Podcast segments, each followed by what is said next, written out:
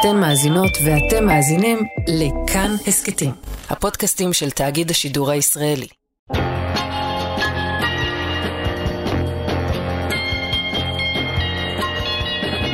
אם אתם חיים בניו ג'רזי ארצות הברית וגם בפילדלפיה, סביר להניח ששמעתם פעם על הג'רזי דבל, השד של ג'רזי. על פי הסיפורים והעדויות בדרום המדינה, היצור הזה חי לא רק בפולקלור המקומי, אלא במעבי יערות האורנים של המרחב. מדובר בבעל חיים שנראה כי הוא מורכב מכמה וכמה יצורים שונים. הוא בגודל של קנגורו, פחות או יותר, עם זוג כנפיים שמאפשר לו לעופף. הוא מזכיר קצת דרקון, אבל הוא לא דרקון. הכנפיים שלו יותר מזכירות כנפיים של עטלף. יש לו זרועות קטנות עם תפרים בקצוות, רגליים עם פרסות שסועות וזנב מפוצל. הראש שלו הוא ראש של סוס או של עז, והוא מתהדר בזוג קרניים. שד שד. הוא אפילו נע במהירות, ולא אחת נטען שהוא משחרר צווחה מקפיאת דם בטון גבוה.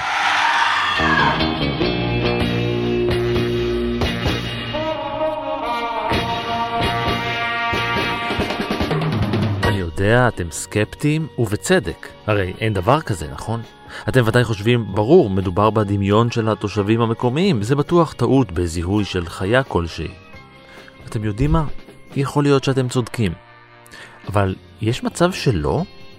יכול להיות שבאמת יש יצור סתני מבעית שמסתובב לו בלי שום הכרה ביערות האורנים של דרום ניו ג'רזי?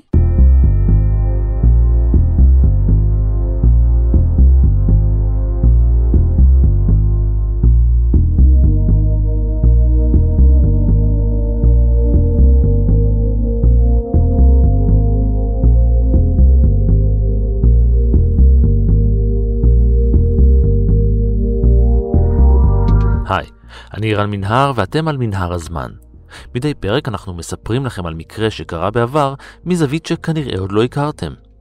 הפעם אנחנו נכנסים אל מעבה היער וחוזרים דרכו שלוש מאות שנה אל העבר כדי להיזכר בקללה עתיקה שמסרבת להיעלם גם היום.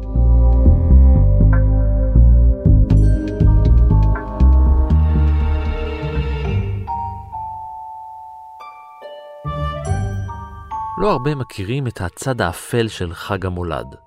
הילדים בגרמניה, אוסטריה ובאזורים נרחבים של האלפים גדלים עד היום עם סיפורי אימה על הצד המרושע של קריסמס, קרמפוס, שד חג המולד.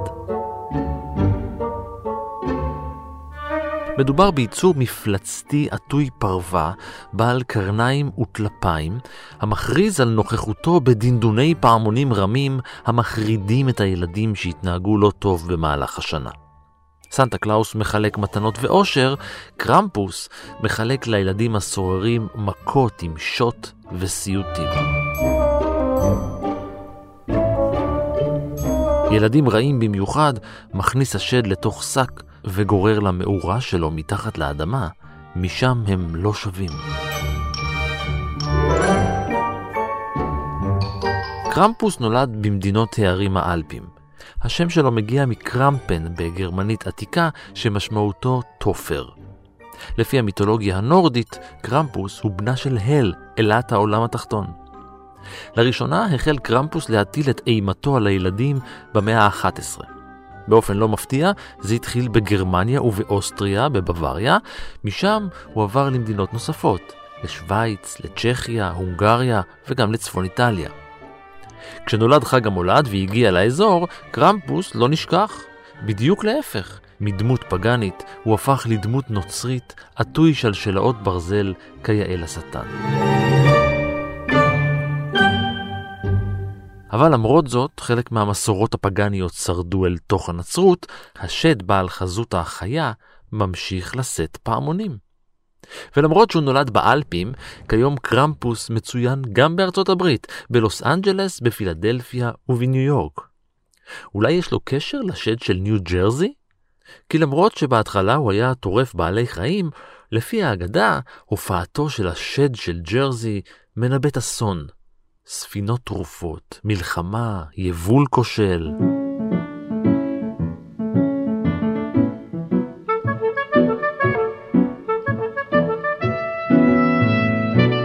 ארץ האורנים של ניו ג'רזי, הידועה בעיקר כפיין ברנס, הוא אזור מיוער וכפרי. ארבעת אלפים וחמש מאות קילומטרים רבועים מתוכו הוגדרו בשנת אלף תשע מאות שבעים ושמונה על ידי ממשל ארצות הברית כשמורת טבע, שמורת הטבע הלאומית הראשונה של אמריקה. אחרי עשור, האום הגדיר את המקום כשמורת ביוספירה בינלאומית, אתר למחקר מדעי אקולוגי.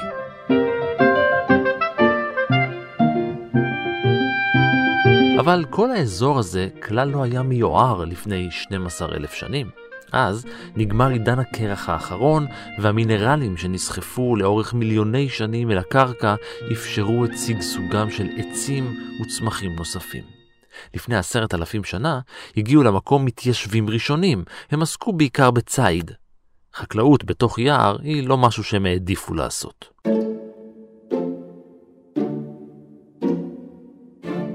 נקפוץ קדימה אל המאה ה-שבע עשרה, ואל חופיה המזרחיים של אמריקה מגיעים השוודים וההולנדים שחוקרים את כל המרחב ומתיישבים במקום. גם הם מתרכזים בצייד, אבל כיוון שהם מגיעים מתרבות נורדית, הם עוסקים בעיקר בצייד לוויתנים ובדייג.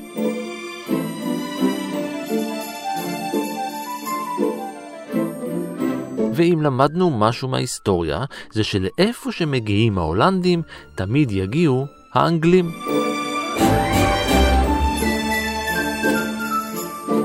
וזה בדיוק מה שקרה ב-אלף שש מאות ושש, אז הם הגיעו וטבעו בעלות על השטח. זה לקח משהו כמו שישים שנה, אבל בסוף ההולנדים עזבו.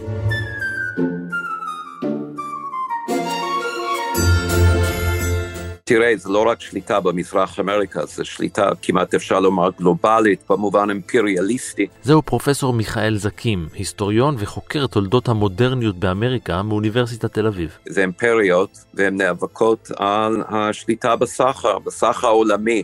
ולכן למשל במאה ה-שבע עשרה הבריטים נאבקים בהולנדים גם באמריקה, גם בצפון אפריקה אגב, וגם במדינות בולטיות. זה בהחלט מערכה שנפרסת על פני התבל כולו. והאימפריות הצפון אירופאיות הן מפגרות במשהו, במאה השנה נגיד, אחרי המעצמות הקתוליות. פורטוגל, ספרד, דוגמה שכבר במאה ה-שש עשרה, תחילת המאה ה-שש עשרה, יושבות חזק באמריקה. אמריקה הדרומית, הודו מערבית.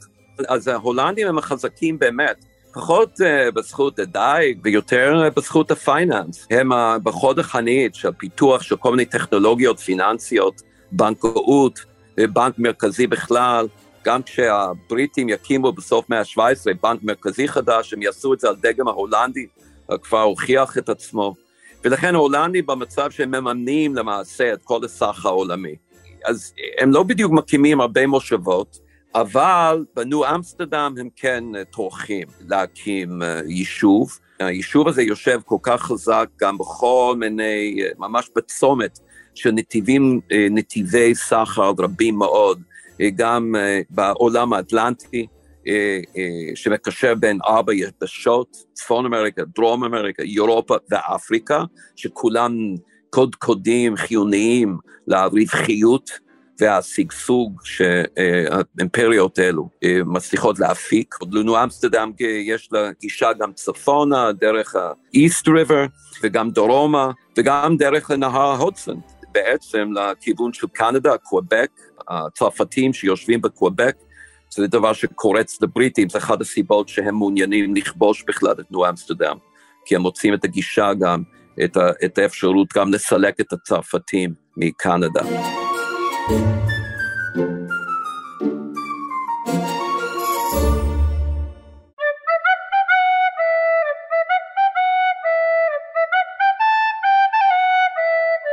כשהם מנצלים את השפע שמציע היער הגדול, הבריטים החלו לבנות ספינות, מה שהוביל ליצירת תעשייה שלמה ולהקמת יישובים אירופיים ראשונים בארץ האורנים.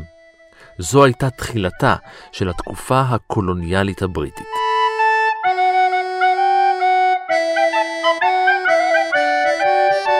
ולאורך התקופה הזאת, מרחב הפיין ברנס היה מרכז התעשייה הבריטית.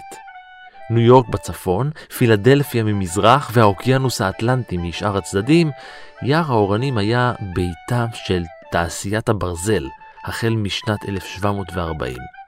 הבריטים הפעילו כמעט ארבעים כורים שסיפקו ברזל לתעשייה שלהם, האזרחית והצבאית.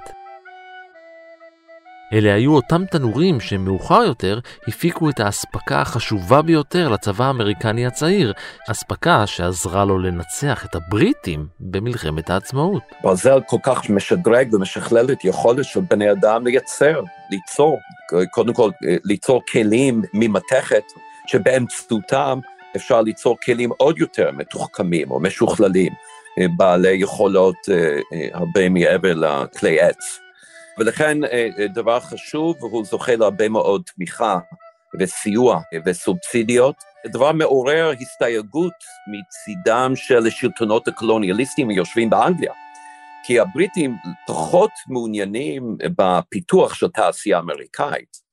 הם רוצים שדווקא שתעשייה תישב אצלם, ושהקולוניות באמריקה ישמשו כמקור לחומרי גלם, שנשלחים אל מדינת האם, שם עוברים תהליכי עיבוד, ונשלחים חזרה כמוצרים מוגמרים לצריכת תושבי אמריקה ותושבי הקולוניות בכלל ברחבי העולם.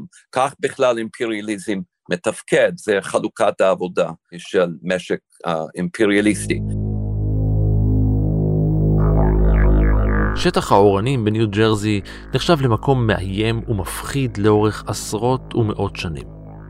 המקום שרץ כנופיות של שודדים שפשטו על כל מי שחצה את היערות והוציאו למקום שם רע. המוניטין של המרחב כולו הוביל במהלך המאות ה-השמונה עשרה וה-התשע עשרה לשינוי דמוגרפי מהותי.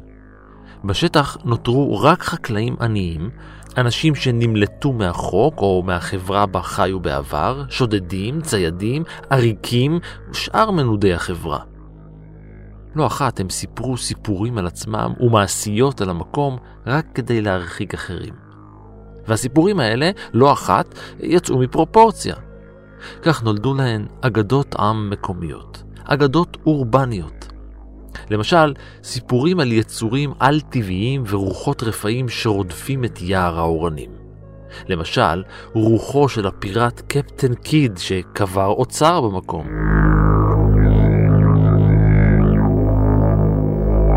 פיראט, אגב, דבר שנוי במחלוקת, נדמה לי שבמשפט שערכו לו בלונדון, הוא טען שהוא פעל בכלל מטעם הכתר, או מטעם הפרלמנט בעצם, מנוי או זיכיון, הוא היה בעל זיכיון, שהרשו לו בעצם לשדוד ספינות ואוניות אויבות. אגב, זה דפוס פעולה בריטי מאוד מושרש ומבוסס, שהוכיח את עצמו כאפקטיבי ביותר, כבר מהמאה ה-שש עשרה.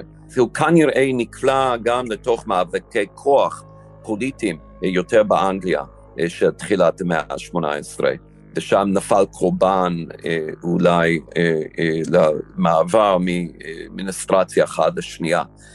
על כל פנים הוא פעל כפיראט או כפרייבטיר בעצם, באנגלית עושים הבחנה במילה אחרת, מישהו שפועל מטעם השלטונות, אבל פועל ושודד למעשה סחורות ואוצרות של מישהו שמותר לו בעצם לשדוד אותם. עוד רוח רפאים? יאללה.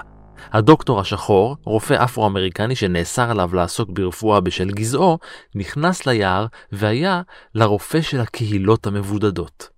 על פי האגדה, הרוח שלו עדיין מגיעה לסייע למטיילים אבודים או פצועים. ויש עוד רוחות.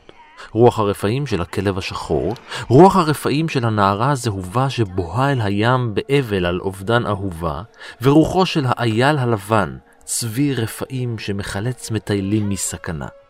משהו כמו הפטרונוס של הארי פוטר. אקספקטו פטרונם! ולצד סיפורי הרפאים האלה, יש גם סיפורים על דמות נוספת. שטן, דביל, שד, השד של ג'רזי. והסיפור החל בקללה.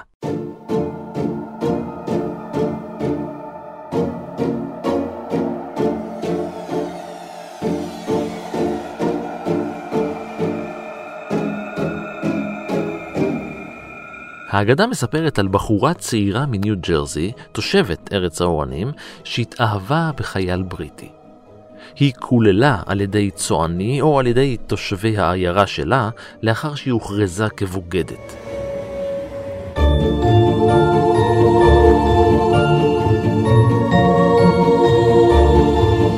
כשגדלה היא נודעה כאימא לידס, mother לידס, כי על פי הסיפור היו לה שנים עשר ילדים. לאחר שהיא גילתה כי היא בהיריון עם הילד ה-שלושה עשר, מספר מאוד בעייתי בתרבות הנוצרית, היא בעצמה כללה את העובר בתסכול. הלוואי שזה יהיה השטן, היא בכתה.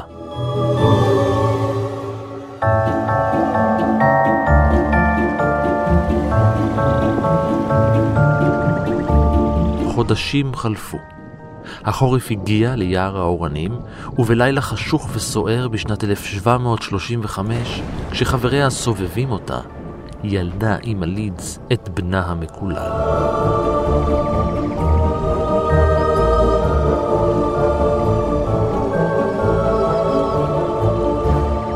די מהר הפך הרך הנולד למה שמכונה השד של ג'רזי. כמה מהר? ממש מהר. הוא הרג את המיילדת שסייעה לו להיוולד ואז נמלט. לפי גרסה אחרת הוא פרס כנפיים ואף אל תוך הלילה הקר. כך נולד השטן של לידס.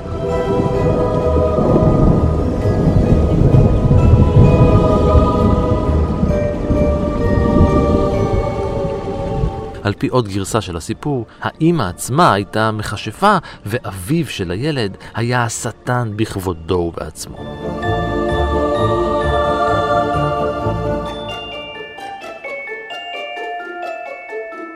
זו האגדה.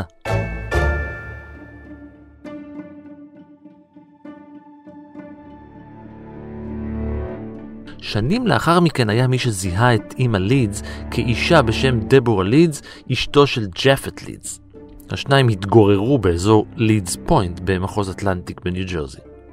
לפני שמת, ג'פט לידס מנה בצוואה שלו בשנת אלף שבע מאות שלושים ושש את שנים עשר ילדיו. מאז, טוענים המקומיים, השד, השטן, מסתובב ביערות. מה מסתובב? מעופף! אפילו אחיו של נפוליון בונפרט טען שראה את הייצור כשהגיע למקום לצייד.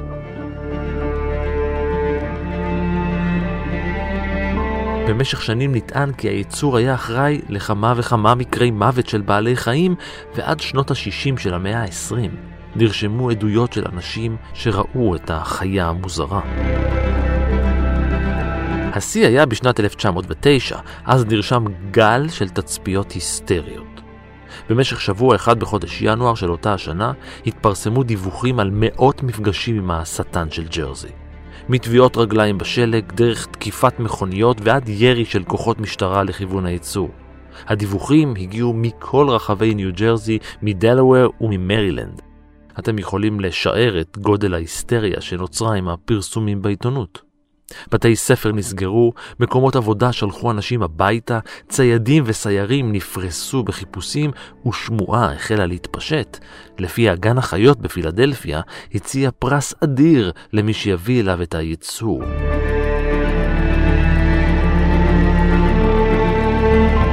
השמועה גם הובילה למגוון מתיחות וניסיונות כושלים לקבל את הפרס, כמו קנגורו שהודבקו לו תפרים וכנפיים של הטלף.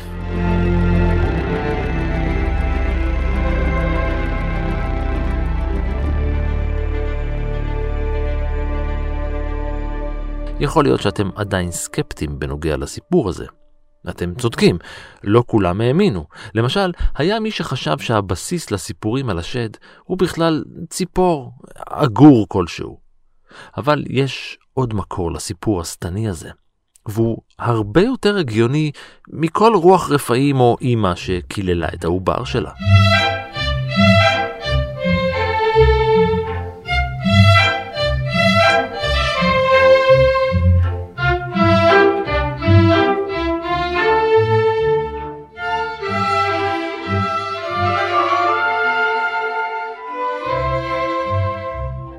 ככל הנראה, מקורה של האגדה היא במחלוקת דתית-פוליטית בקרב המתיישבים הבריטים בדרום ניו ג'רזי. במאה ה-שבע עשרה, דניאל לידס היה אחד מהמתיישבים האלה. הוא היה קווייקר בריטי, אחד האנשים המוכרים ביותר בקהילה בה הוא חי.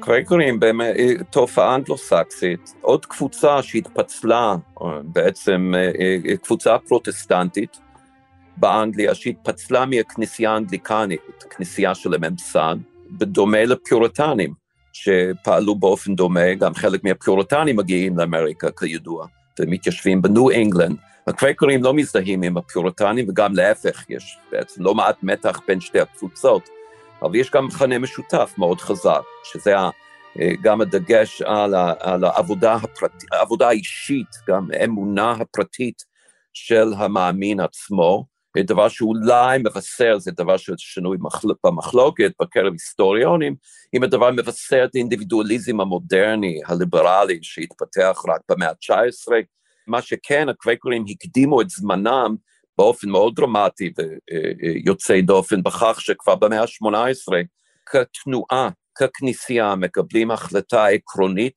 וגורפת, מבוססת על התנגדות לעבדות ולסחר בעבדים. העבדות היא אחד מהמקורות הרווחים החשובים בכלל בתוך העולם הזה, והנה הקווייקרים שלא מעט מהם הם פעילים במסחר, יוצאים כמתנגדים. זה דבר שהתאים במאה, מאתיים שנה את זמנו, ודבר שיש לזכות לזכותם. לידס היה סוקר קרקע מלכותי ונאמן לכתר הבריטי. הוא רכש שטח באזור פיין ברנס, אזור שידוע היום בשם לידס פוינט. בשנת אלף שש מאות שמונים ושבע הוא פרסם אלמנח, מעין לוח שנה של אירועים שונים שהכיל טקסטים וסמלים אסטרולוגיים. כיוון שהאסטרולוגיה הייתה תחום מוקצה, חילול הקודש בתפיסה הנוצרית של הקהילה הקווייקרית של לידס, האלמנח צונזר ואז הושמד. לידס הפך יותר ויותר מנודה, אבל הוא לא אמר נואש, להפך, כדי להתחרות בצנזורה, הוא נעשה קיצוני יותר, הוא נעשה איזוטרי יותר, והוא המשיך לפרסם את האלמנחים שלו שצונזרו עוד יותר. הוא צלל עוד ועוד לעומק המיסטיקה הנוצרית, לעומק תורת השדים והקסמים, והכתבים שלו הוכרזו ככפירה על ידי הקווייקרים בפילדלפיה. לידס המשיך להתכתש איתם, וזה היה רק טבעי שהוא הפך לאויב הקווייקרים.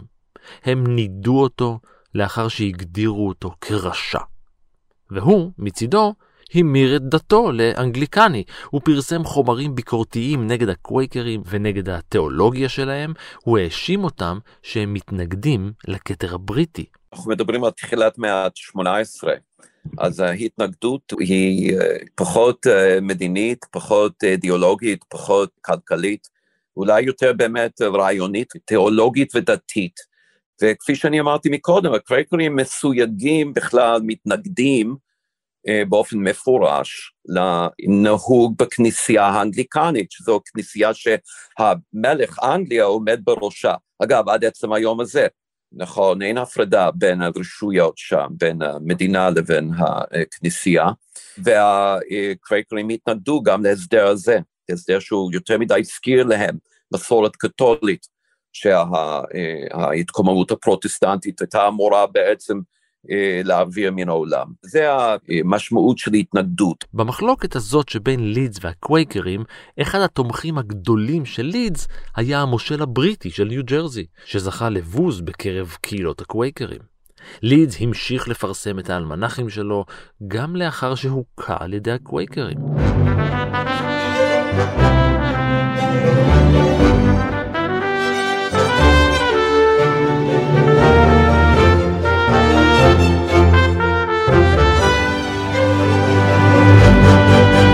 בשנת אלף שבע מאות ושש עשרה, הבן שלו, טייטן לידס, ירש את העסק מאבא שלו. הוא המשיך לפרסם את האלמנחים. גם הוא המשיך עם התוכן האסטרולוגי, והוא החל לכלול בהם גם את סמל המשפחה, יצור דמוי דרקון בעל כנפי הטלפים שעומד על רגלי תפרים. מזכיר לכם משהו? האלמנח של לידס הפך לנפוץ במיוחד. כל כך נפוץ שהוא החל להתחרות באלמנח הפופולרי ביותר, האלמנח של ריצ'רד העני. מי שעמד מאחורי האלמנח הפופולרי הזה היה לא אחר מאשר המוציא לאור, הממציא והמדינאי, בנג'מין פרנקלין. בנג'מין פרנקלין, שהוא פעיל מאוד בחוגים האלו, כלומר הוא יושב בפילדלפיה, שנות ה-עשרים שלושים של המאה ה-שמונה עשרה, פיגורה תרבותית, אינטלקטואלית ופוליטית חשובה, וגם בעל בית דפוס, וכמובן הוא הדפיס פמפלטים וחוברות, עיתונים, מגזינים וספרים שהם לרוחו, ופרנקלין כאן כבר מקדם אג'נדה פוליטית די ליברלית, אג'נדה רפובליקנית כמעט אפשר לכנות אותה, אג'נדה שהיא רואה, או רואה, יכולה לדמיין בעצם חברה שאין בה נסיך, אין מלך, שריבנות, ריבנות מתפזרת, מתחלקת על פני בעצם הכלל האזרחים עצמם, דבר שיעלה לשלטון באמריקה הבריטית כעבור עוד ארבעים חמישים שנה, והנה פרנקלין הוא אחד מהמקדימים. דמות מופת, גאון אולי הבולט בדור של גאונים, אבות המייסדים. פרנקלין, אני חושב, אולי המקורי ביותר, המשפיע ביותר, וחשוב גם, חשוב גם פוליטית, חשוב בכל ההתארגנות הזאת של ההתנגדות לאימפריה הבריטית, שמתחילה בשנות ה-שישים של המאה ה-שמונה עשרה. באלמנח של פרנקלין היו לוח שנה, תחזית מזג אוויר, שירים, פתגמים ומידע אסטרונומי ואסטרולוגי טיפוסי לתקופה. פרנקלין השתמש בשם העט ריצ'רד סונדרס, על שמו של מחבר אלמנחים בריטי מהמאה ה-שבע עשרה, ויצר את דמותו הפיקטיבית של פור ריצ'רד, ריצ'רד העני או ריצ'רד המסכן, על פי דמותו של הסופר ג'ונתן סוויפט. באופן סטירי, ריצ'רד המסכן טען שהוא יכול לחזות את העתיד, ובעיקר את מותם של אסטרולוגים אחרים, אסטרולוגים אמיתיים וחיים כמובן. וזה מה שקרה בשנת אלף שבע מאות שלושים ושלוש, אז השתמש פרנקלין באסטרולוגיה באלמנח שלו, כדי לחזות את מותו של טייטן לידס באוקטובר של אותה השנה. וואי וואי. העקיצה הסטירית הזאת לא התקבלה טוב. לידס נעלב קשות ופרסם הודעה פומבית בה הוא כינה את פרנקלין טיפש ושקרן. בתגובה לתגובה, פרנקלין לעג לזעם של לידס וציין שככל הנראה לידס אכן מת בהתאם לתחזית הקודמת, והוא ממשיך לפרסם את האלמנחים שלו כרוח רפאים שקמה לתחייה ובאה לרדוף את פרנקלין.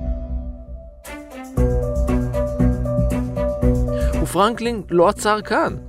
גם אחרי שלידס הלך לעולמו, לא הרבה זמן לאחר מכן, ב-אלף שבע מאות שלושים ושמונה, המשיך פרנקלין להתייחס לטייטן לידס כרוח רפאים.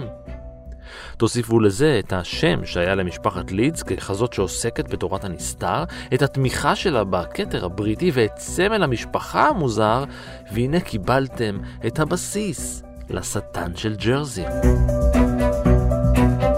לא באמת היה יצור כזה. אז איך אפשר להסביר את כל העדויות והתצפיות השונות? אז לא, לא היו תצפיות כאלה, לפחות לא עד המאה ה-עשרים.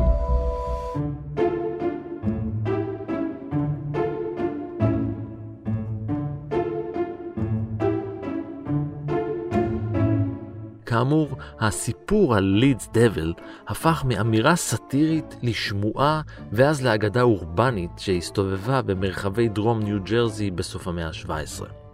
במשך מאה השנים שלאחר מכן המשיך הסיפור להשתכלל עד שהפך למפלצת שמשוטטת ביער האורנים. וזהו, עד אלף תשע מאות ותשע, כי אז נולד המושג ג'רזי דבל באותו שבוע בחודש ינואר. ככל הנראה, היסטריה המונית שעוררה האגדה האורבנית ההיסטורית גררה גל של דיווחים על מפגשים מעוררי חרדה עם יצור מוזר. העיתונים פרסמו מאות מפגשים לכאורה עם השטן של ג'רזי בכל רחבי המדינה, טענות על התקפות, ירי, עקבות, תצפיות.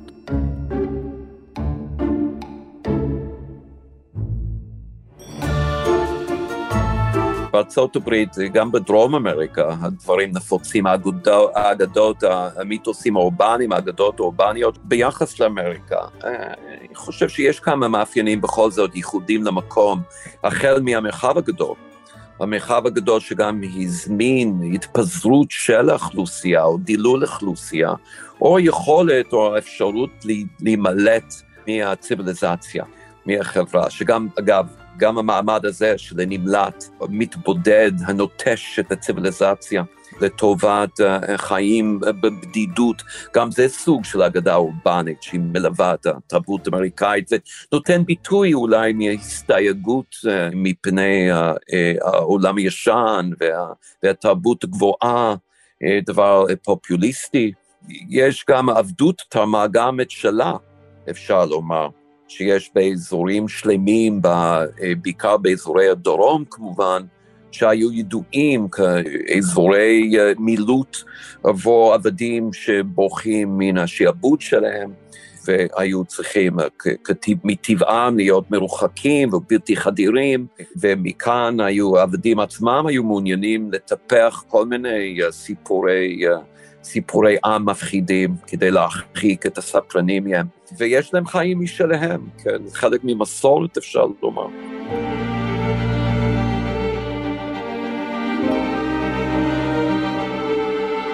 ועד כאן מנהר הזמן להפעם. תודה למיכאל זקים, תודה גם לאור מנהר שזיהה יצורים שלא קיימים והיה על ההפקה, ולנועה בן הגיא שחזתה את סוף הפרק והייתה על העריכה.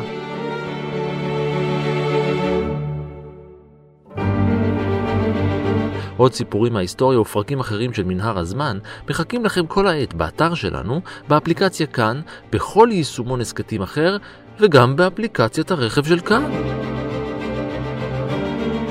אתם מוזמנים להמשיך ולעקוב אחריי ברשתות החברתיות, בפייסבוק ובטוויטר, להגיב, להעיר, ובעיקר להתחבר. אני ערן מינהר, נשוב וניפגש בפרק הבא.